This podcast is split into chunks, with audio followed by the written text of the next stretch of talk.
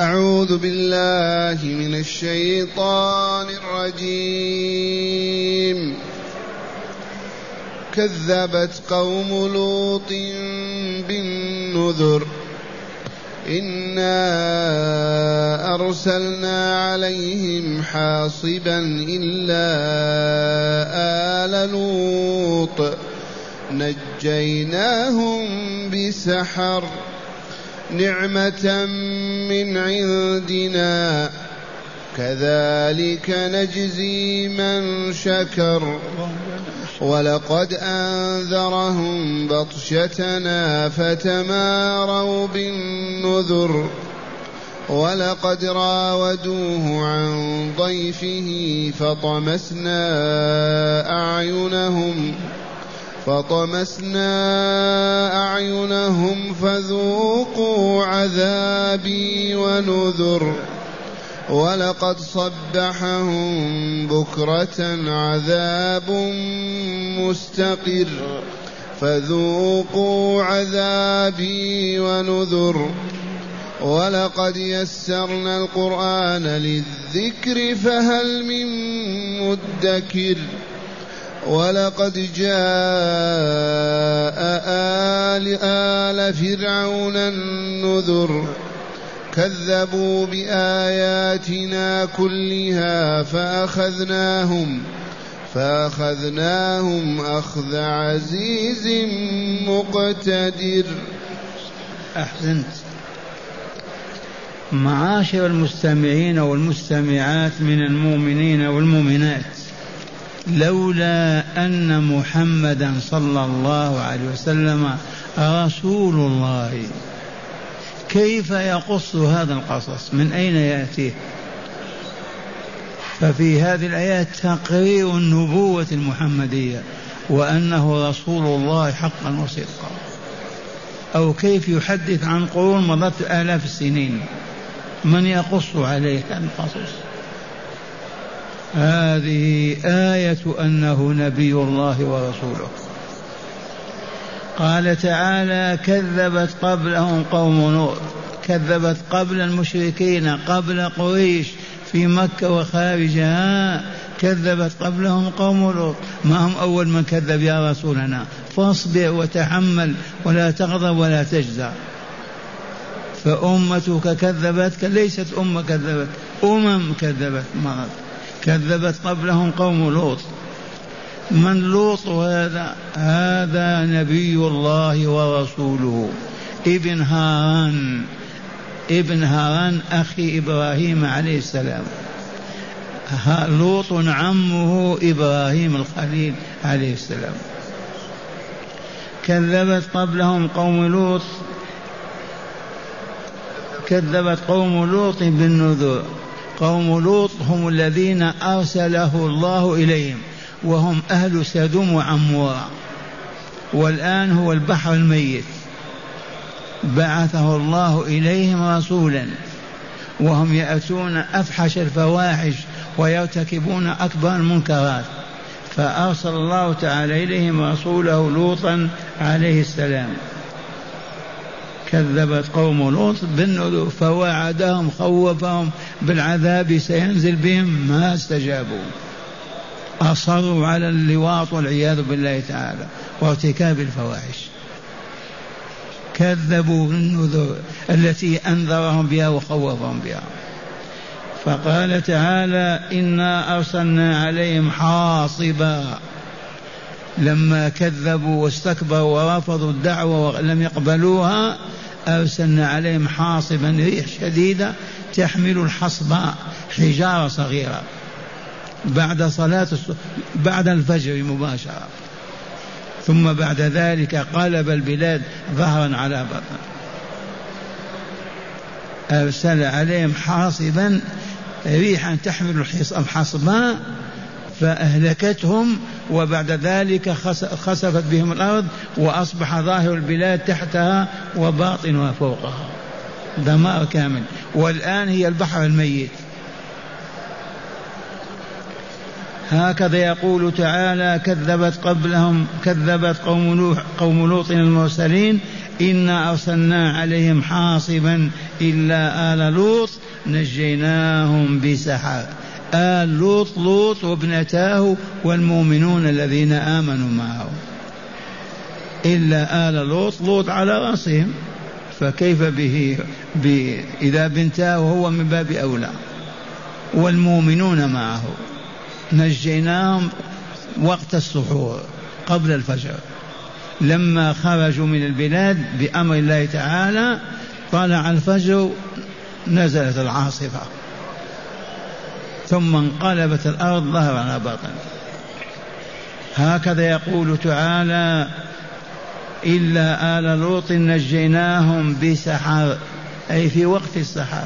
نعمة من عندنا نعمة من عندنا. أي نعم.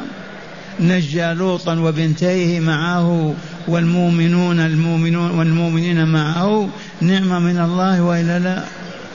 لو تركهم لهلكوا مع الهالكين. لكن نعمة من الله عز وجل. ثم قال تعالى كذلك نجزي من شكر. هذه الموعظة. هكذا نجزي من شكر. من آمن بنا وبرسولنا وأطاعنا وأطاع رسولنا وعبدنا وشكرنا وذكرنا هكذا ننجيه من شكر. فليسمع الكافرون والمشركون والفجر والفاسقون كلهم بهذا.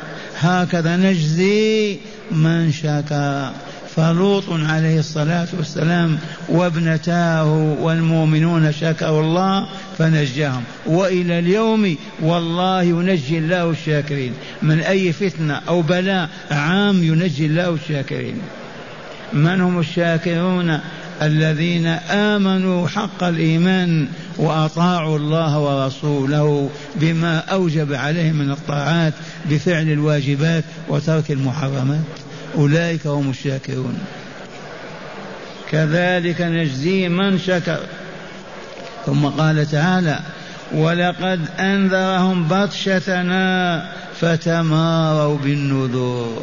لوط عليه السلام أنذر سدوم وعمورة تلك القبائل أنذرهم خوفهم لكن استهزأوا وسخروا وشكوا وارتابوا وقالوا ما يمكن هذا ولا عذاب ينزل بنا. ولقد أنذرهم بطشتنا ضربتنا القاسية التي نبطش بهم بها وتماروا في ذلك وشكوا وما استجابوا. بمعنى هذا أن الله ما أهلكهم إلا بعد أن بلغهم رسوله وحذرهم وبين لهم طريق النجاة وطريق الهلاك والدمار. ولقد أنذرهم بطشتنا فتماروا بالنذور. وقال تعالى ولقد راودوه عن ضيفه فطمسنا أعينهم.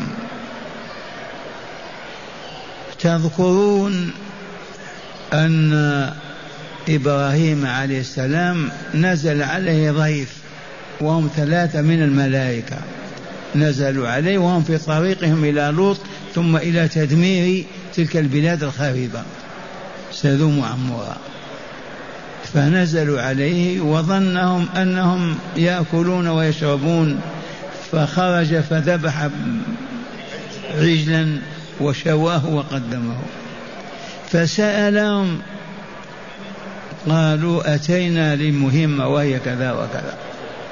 ونزلوا عند لوط. مشوا إلى لوط نزلوا عنده ضيوف ما إن شاهدتهم امرأة حمقاء مجرمة حتى ذهبت تصرخ تقول تعالوا الضيوف عند لوط ليفجروا بهم.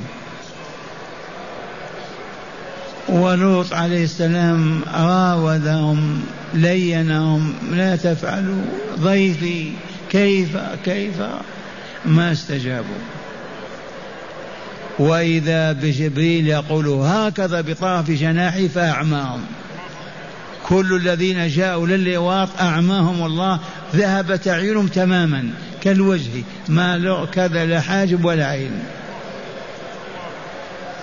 بجناح جبريل. ولقد أنذرهم بطشتنا فتماروا بالنذور ولقد راودوه عن ضيفه مراودة. اسمح لنا إذا لنا اتركنا ندخل على هذا الضيف نفعل به الفاحشة. فطمسنا أعينهم فذوقوا عذابي ونذري قال ذوقوا العذاب. هذا الجماعة الذين جاءوا ليفحشوا مع مع الضيوف. أعماهم على الفور. وبعد ذلك من الصباح الآتي ينتهي أمر كلهم. فذوقوا عذابي ونذري ولقد صبحهم بكرة عذاب مستقر. ولقد صبحهم بكرة البكرة معروفة. بعد الفجر. عذاب دائم في الدنيا في البرزخ يوم القيامة. عذاب مستقر لا ينتهي. ودمرهم الله. أولا كما علمتم أرسل عليهم الريح بالحصباء فدمرتهم. بعد ذلك انقلبت البلاد الباطن ظهر والظهر باطن. وتحول إلى بحيرة منتنة إلى الآن. هذا في الدنيا وهم في العذاب الآن ويوم القيامة. هكذا يقول تعالى ولقد صبح بكرة عذاب مستقر لازم دائم ما يذهب ما ينتهي. في البرزخ إلى يوم القيامة وهم في العذاب ويوم القيامة في العذاب الدائم. فذوقوا عذابي ونذر. يعني قلنا لهم ذوقوا عذابي ونذر. ذوقوا عذابي وما أنذرتكم به وخوفتكم منه. من العذاب الشديد مسق وإلى حجارة وإلى فناء ذوقوا ثم قال تعالى ولقد يسرنا القرآن للذكر فهل من مدكر. هذه الآية الثالثة في هذه الصورة نعم والله يسره. وقد علمتم لا يوجد من يحفظ التوراة ولا الإنجيل ولا الزبور أبدا أحد. ولا يقدر على ذلك إلا ثلاثة في التوراة موسى وهارون ويوشع.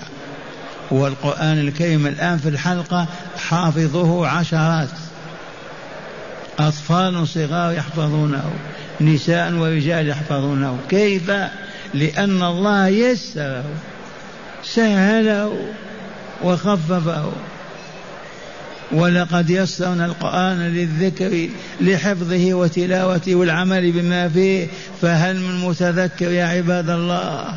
فليقبل على كتاب الله يقرأ ويحفظه ويعرف معانيه ويعمل بما فيه ليكون من الذاكرين الشاكرين. واستجاب لهذا المؤمنون على عهد رسول الله من أصحابه الأنصار والمهاجرين وغيرهم. ثم قال تعالى ولقد جاء آل فرعون النذر. ولقد جاء آل فرعون النذر. من آل فرعون؟ قوم فرعون. لما قال في لأنه يدعي ربوبيته وسيادته وأوليته عليهم. كلهم آله. وهم مئات الآلاف. ولقد جاء آل فرعون النذور النذور أنذرهم موسى وهارون. خوفهم من عذاب الله. هددهم. توعدهم بالعذاب وأصروا على الشرك والكفر والعناد والعياذ بالله. ولقد جعل فرعون النذور كذبوا بآياتنا كلها. والآيات تسع آيات. فأرسلنا عليهم الطوفان والجراد والقمل والضفادع والدم والعصا التي بيد موسى انقلبت إلى ثعبان إلى جان. ويد موسى تخرج بيضاء. تسع آيات البحر انفلق عليهم وغرقوا أجمعون. ما آمنوا بذلك. فاصبر يا رسولنا. فرعون جاءه موسى وهارون بالآيات. ما آمنوا بآية. فإذا لم يؤمن المشركون معك يا رسولنا لا تكرب ولا تحزن. فالآيات تقرر النبوة المحمدية وتحمل رسول الله على الصبر والتسلية حتى ما يضيق. ولا يقف دون دعوة الله بل يبلغ للبعيد والقريب. هكذا يقول تعالى ولقد جاء آل فرعون النذر. النذور جمع ما ينذر به جمع نذير. فكذبوا بآياتنا كلها فأخذناهم أخذ عزيز مقتدر. ما هذا الأخذ؟ كيف تم؟ أعلن الله لموسى أعلمه أن ينفصل مع بني إسرائيل وأن يتكونوا في مكان من بعيد بعيدا عن المشركين. فاجتمعوا بنسائهم وأطفالهم ثم أمرهم تعالى أن يمشوا إلى البحر البحر الأحمر. فمشوا فبلغ فرعون ذلك فأمر رجاله فخرج في مئة ألف. ليقهروا موسى وبني إسرائيل ويردوهم إلى عبادتهم وطاعتهم. لما وصل موسى برجاله وكانوا حوالي سبعمائة أمر الله تعالى أن يضرب البحر بعصاه فضربهم فانفلق. والله انقسم قسمين. وأصبح الطريق وسط البحر. وقل نضرب بعصاك البحر فضرب فانفلق. آية من آيات الله. ودخل بنو إسرائيل الستمائة رجل ما أو طفل يمشون في داخل البحر والبحر جدار من هنا وجدار من هنا. لما انتهى فرعون إلى البحر دخل برجاله. ما إن يدخل حتى خرج بنو إسرائيل من طرف البحر. لما توسط البحر وما بقي جند خارجه وفرعون معهم. أطبق الله عليهم البحر فغرقوا أجمعون ولم يبق إلا فرعون رفعه الله فوق الماء لتكون آية. ما بقي داخل البحر فوق البحر يعوم فوق الماء. حتى يقول بني إسرائيل حقا مات فرعون وإلا لخوفهم ولما هم عليه من عشرة سنين ما يصدقون. هكذا شاهدوه ميت. هكذا يقول تعالى كذب ولقد كذب ولقد جاء آل فرعون النذور كذبوا بآياتنا كلها فأخذناهم أخذ عزيز قوي مقتدر. حقا هذا الأخذ. مئة ألف بكاملها يغرقون في ساعة أي أخذ أعظم من هذا؟ أي عزيز عز من هذا؟ وصدق الله العظيم. والآن مع هداية الآيات. بسم الله والحمد لله والصلاة والسلام على خير خلق الله سيدنا ونبينا محمد وعلى آله وصحبه. من هداية هذه الآيات أولا تقرير ربوبية الله تعالى وألوهيته بالالتزام وتقرير التوحيد وإثبات النبوة لمحمد صلى الله عليه وسلم. نعم من هداية هذه الآيات تقرير النبوة المحمدية. وهي أن محمد رسول الله. تقرير الربوبية الربوبية والألوهية لله عز وجل. لأن الألوهية تابعة للربوبية. ما دام ربا يملك كل شيء وبيده كل شيء فعبادته واجبة وفريضة على كل إنسان. تقرير النبوة وتوحيد الله عز وجل وإثبات ذلك. نعم. قال إذ أفعال الله العظيمة من إرسال الرسل والأخذ للظلمة الكافرين بأشد أنواع العقوبات من أجل أن الناس لم يعبدوا ولم يطيعوا دال على ربوبيته وألوهيته. وقص هذا القصص من أمي لم يقرأ ولم يكتب دال على نبوة محمد صلى الله عليه وسلم. ما زالت الآيات تقرر الألوهية. وهو وهي أن الله إله الأولين والآخرين وأنه لا يعبد إلا هو وأن عبادته استلزمها ربوبيته ما دام خالق كل شيء وبيده ملكوت كل شيء ويحيي ويميت لمن لا يعبد كيف لا يعبد غيره؟ مع أن عبادته سلم الكمال والسعادة. هذه العبادة التي يكفرون بها ويهربون منها ولا يريدونها اليوم وقبل اليوم والله لا سلم السعادة في الدارين. لا طريق للنجاة والكمال إلا عبادة الله عز وجل. لما؟ لأنها طاعة أوامره التي تأمر بما فيه خير وطاعة ترك النواهي التي فيها شر والعياذ بالله. نعم. ثانيا بيان جزاء الشاكرين لله تعالى بالإيمان به وطاعته وطاعة رسوله صلى الله عليه إيه وسلم. نعم. بيان جزاء الشاكرين في كل زمن ومكان. الشاكرون لله العابدون له بعد الإيمان به وبما أمرهم أن يؤمنوا به. هؤلاء تجلت جزاءهم بين أيدينا. وكما قلت لكم إلى الآن إذا جبل إذا جاءت محنة فتنة كذا الشاكرون والله ينجيهم الله وكذلك نجزي الشاكرين الذين عرفوا الله وعبدوه وشكروا نعمه عليهم فما عصوا ولا خرجوا عن طاعته. نعم. ثالثا مشروعية الضيافة وإكرام الضيف. وفي الحديث من كان يؤمن بالله واليوم الآخر فليكرم ضيفه. من هداية الآيات مشروعية إكرام الضيف والضيافة من حيث هي معروفة عند البشر. وهذا لوط استضاف جبريل وميكائيل وإسرافيل وإبراهيم استضافهم. في الآية دليل على مشروعة الضيافة. والرسول الكريم يقول من كان يؤمن بالله واليوم الآخر فليكرم ضيفه. والضيافة حدها ثلاث أيام. قبل ما كانت المطاعم ولا ولا ولا فلا بد إذا جاءك العبد من بعيد لا بد وأن تستضيفه. ثلاثة أيام وبعدها أنت حر يخرج من بيتك. وتطعمه وتسقيه وتبهشه وينام في بيتك. الآن مع الفنادق وما بقي من يستضيف. ومع هذا إذا جاءك ضيف لا بد وأن تستضيفه. نعم. وأخيرا تيسير القرآن وتسهيله للحفظ والاتعاظ والاعتبار.